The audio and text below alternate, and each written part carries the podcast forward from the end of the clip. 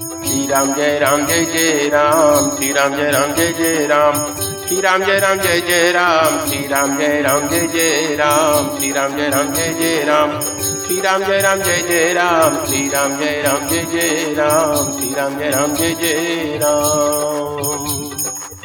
सिया राम मैं सब जग जानी, करहु प्रणाम जोरी जुग पाणी।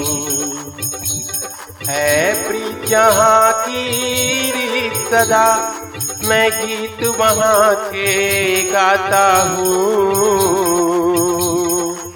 भारत का रहने वाला हूँ, भारत की बात सुनाता हूँ, भारत का रहने वाला हूँ, भारत की बात सुनाता हूँ।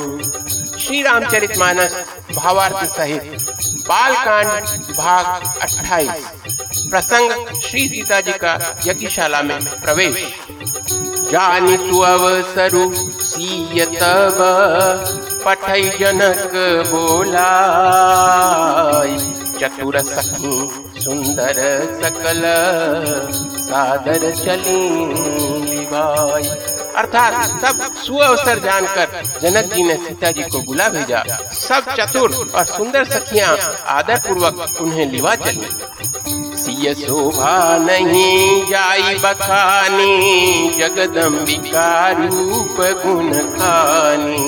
उपमा सकल मोहि लघु लागी, प्राकृत नारी अंग अनुरागी। अर्थात रूप और गुणों की खान जगत जननी जानकी जी की शोभा का वर्णन नहीं हो सकता। उनके लिए मुझे काव्य की सब उपमाएं तुच्छ लगती है, क्योंकि वह लौकिक स्त्रियों के अंगों से अनुराग रखने वाली हैं।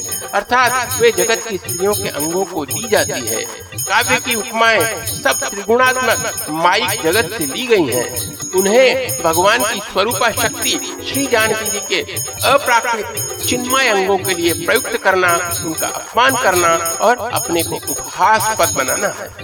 सिय बरनीय तेई उपमा देई, कभी कहाय जसु को ले। जौ पट तरिय तीय समसी, जग अति जुबति कहाँ कमनिया। अर्थात सीता जी के वर्णन में उन्हीं उपमाओं को देखकर कौन को कवि कहलाए और अपयश का भागी बने। अर्थात सीता जी के लिए उन उपमाओं का प्रयोग करना सुकवि के पद से च्युत होना अर्थात अपकीर्ति मोल लेना है। कोई भी सुकवि ऐसी नादानी एवं अनुचित कार्य नहीं करेगा। यदि किसी स्त्री के साथ सीता जी की तुलना की जाए तो जगत में ऐसी सुंदर युवती है ही कहाँ जिसकी उपमा उन्हें दी जाए। गिरा मुखर तन अर्ध भवानी, रति अति दुखित अतनुपति जानी। विश्वबारुणी बंधु प्रिय जेई, अहि अरमा समकिमी बैदेई। अर्थात पृथ्वी की स्त्रियों की तो बात ही क्या, देवताओं की स्त्रियों को भी यदि देखा जाए तो हमारी अपेक्षा कहीं अधिक दिव्य और सुंदर है। तो उनमें सरस्वती तो बहुत बोलने वाली है, पार्वती अर्धांगिनी है।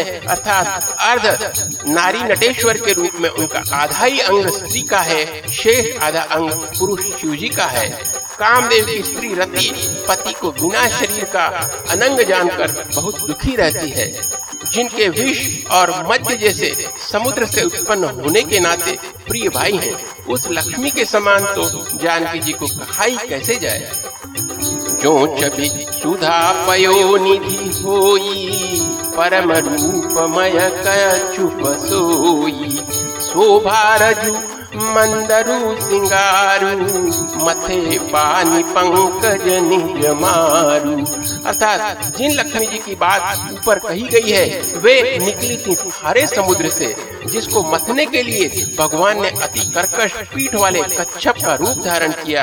रस्सी बनाई गई महान विषधर वासु की नाग की, मथाने का कार्य किया अतिशय कठोर मंदराचल पर्वत ने, और उसे मथा सारे देवताओं और देवियों ने मिलकर जिन लक्ष्मी को अतिशय शोभा की खान और अनुपम सुंदरी कहते हैं, उनको प्रकट करने में हेतु बने ये सब असुंदर एवं स्वाभाविक ही कठोर उपकरण। ऐसे उपकरणों से प्रकट हुई लक्ष्मी श्री जानकी जी की क्षमता को कैसे पा सकती है। हाँ, इसके विपरीत यदि छवि रूपी अमृत का समुद्र हो, परम रूपमय कच्छप हो, शोभा रूप रस्सी हो, श्रृंगार अर्थात रस पर्वत हो और उस छवि के समुद्र को स्वयं कामदेव अपने ही कर कमल से मथे। यही विधि उपजे लक्ष्य जब सुंदरता सुख मूल, तदपि सकोच समेत कभी कहती समतूल। अर्थात इस प्रकार का संयोग होने से जब सुंदरता और सुख की मूल लक्ष्मी उत्पन्न हो तो भी कभी लोग उसे बहुत संकोच के साथ सीता जी के समान कहेंगे। चली संग लय सखी सयानी, गावत गीत मनोहर बानी, सोहन वल तनु सुंदर सारी, जगत जननी अतुलित छवि भारी। अर्थात सयानी सखियां सीता जी को साथ लेकर मनोहर वाणी से गीत गाती हुई चली। सीता जी के नवल शरीर पर सुंदर साड़ी सुशोभित है, जगत जननी की महान छवि अतुलनीय है। भूषण सकल सुदेश सुहाए, अंग अंग रची सखी न बनाए, रंग भूमि जब सियप गुधारी, देखि रूप मोहे नर नारी। अर्थात सब आभूषण अपनी अपनी जगह पर शोभित हैं, जिन्हें सखियों ने अंग अंग में भली भांति सजा कर अपनाया है। जब सीता जी ने रंगभूमि में पैर रखा तब उनका दिव्य रूप देखकर स्त्री पुरुष सभी मोहित हो गए। हरति तुरन दुंदुभी बजाई, बरसी प्रसूना पचरा गाई, पानी सरोज सोह जयमाला, अवचट चितये सकल भुआला। अर्थात देवताओं ने हर्षित होकर नगाड़े बजाए और पुष्प बरसा कर अप्सराएं गाने लगी। सीता जी के कर कमलों में जयमाला शोभित है। सब राजा चकित होकर अचानक उनकी ओर देखने लगे। सिय चकित चित राम ही चाहा, भये मोह बस सब नर नाहा, मुनि समीप देखे दो भाई, लगे ललकी लोचन निधि पाई। अर्थात सीता जी चकित चित्त से श्री राम जी को देखने लगी। तब सब राजा लोग मोह के वश हो गए। सीता जी ने मुनि के पास बैठे हुए दोनों भाइयों को देखा तो उनके नेत्र अपना खजाना पाकर ललचा कर वहीं श्री राम जी में जा लगे, अर्थात स्थिर हो गए। गुरुजन लाज समाज बड़ा, देखि सिय सकुचानी, लागी विलोकन सखिन तना, रघुवीर ही पुर आनी। अर्थात परंतु गुरुजनों की लाज से तथा बहुत बड़े समाज को देखकर सीता जी सकुचा गई। वे श्री रामचंद्र जी को हृदय में लाकर सखियों की ओर देखने लगी। राम रूप अरु सिय छवि देखें, नर नारी न परिहरी में, सोचहि सकल कहत सकुचाहि, विदितन विनय करहि मन माहि। अर्थात श्री रामचंद्र जी का रूप और सीता जी की छवि देखकर स्त्री पुरुषों ने पलक मारना छोड़ दिया। अर्थात सब एक टक उन्हीं को देखने लगे। सभी अपने मन में सोचते हैं पर कहते सकुचाते हैं। मन ही मन वे विधाता से विनय करते हैं। हरु विधि बेग जनक जड़ताई, मति हमारी असि देहि सुहाई, बिनु विचार पनु तजि नर नाहु, सिय राम कर करे विबाहु। अर्थात हे विधाता, जनक की मूढ़ता को शीघ्र हर लीजिए और हमारी ही ऐसी सुंदर बुद्धि उन्हें दीजिए कि जिससे बिना ही विचार किए राजा अपना प्रण छोड़कर सीता जी का विवाह राम जी से कर दे।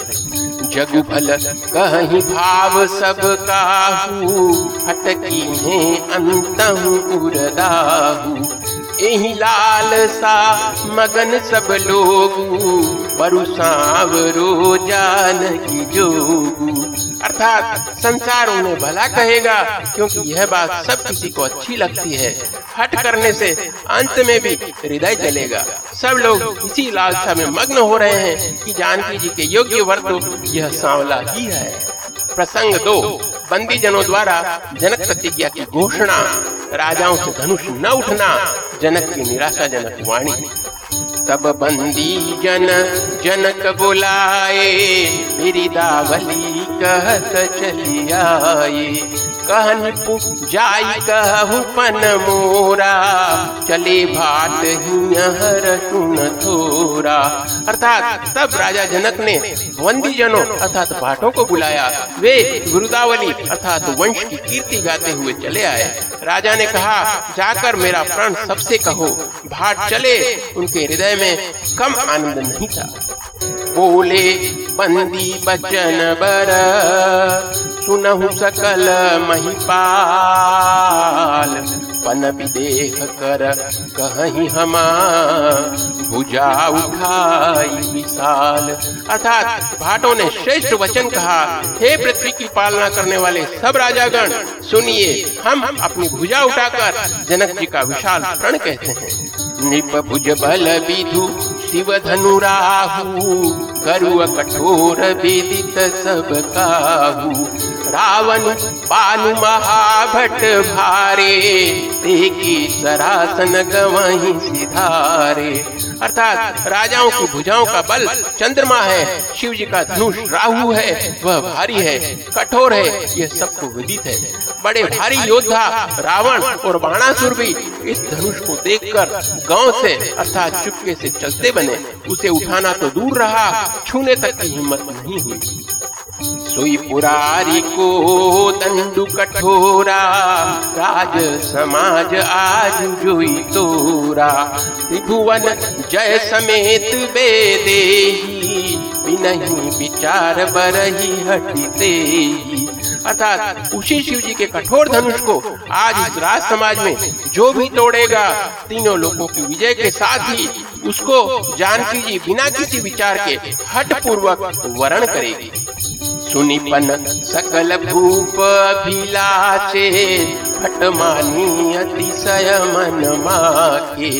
परिकर बांधी उठे अकुलाई, चले इष्ट देवन सिरनाई। अर्थात प्रण सुनकर सब राजा ललचा उठे। जो वीरता के अभिमानी थे वे मन में बहुत ही तमतमाए, कमर कसकर अकुला कर उठे और अपने इष्ट देव को सिर नवाकर चले। तमकिता तकी शिव धनु धरहि, उठई न कोटि भांति बलु करहि। जिनके कछु विचारु मन माही, चाप समीप महीपन जाहि। अर्थात वे तमतमा कर बड़े ताव से शिव जी के धनुष की ओर देखते हैं और फिर निगाह जमा कर उसे पकड़ते हैं।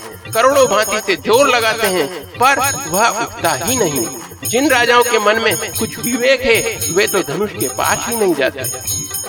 तमकि धरहि धनु मूड़ने पर, उठाई न चलई लजाई।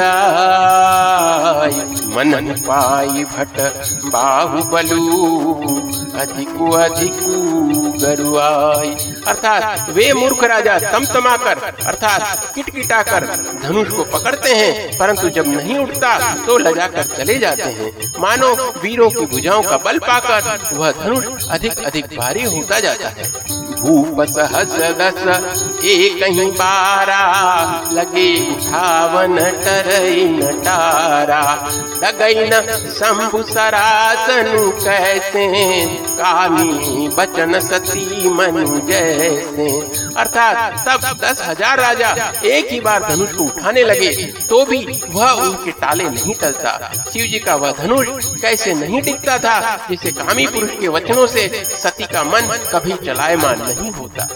सबने भय जोगु उपहासी, जैसे बिनु विराग संन्यासी।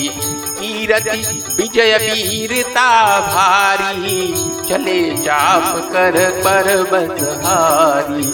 अर्थात सब राजा उपहास के योग्य हो गए, जैसे वैराग्य के बिना सन्यासी उपहास के योग्य हो जाता है। कीर्ति, विजय, बड़ी वीरता, इन सबको वे धनुष के हाथों बरबस हार कर चले गए। श्रीहत भय हारी राजा, बैठे निज निज जाई समाजा। निपन बिलोक जनकु अकुलाने, बोले वचन रोष जनुसाने। अर्थात राजा लोग हृदय से हार कर श्रीहीन अर्थात हतप्रद हो गए और अपने अपने समाज में जा बैठे। राजाओं को असफल देखकर जनक अकुला उठे और ऐसे वचन बोले जो मानो क्रोध में सने हुए थे। दीप दीप भूपति नाना, आए सुनि हम जो पनुठाना। देव दनुज धरि मनुज शरीरा, विपुल वीर आए रन धीरा। अर्थात मैंने जो प्रण ठाना था उसे सुनकर द्वीप द्वीप से अनेकों राजा आए। देवता और दैत्य भी मनुष्य का शरीर धारण करके आए तथा और भी बहुत से रणधीर वीर आए। कुंवरी मनोहर विजय बड़ी, कीरति अति कमनीय। पावनी हार विरंचि जनु, रचेउ न धनु दमनीय। अर्थात परंतु धनुष को तोड़कर मनोहर कन्या, बड़ी विजय और अत्यंत सुंदर कीर्ति को पाने वाला मानो ब्रह्मा ने किसी को रचा ही नहीं।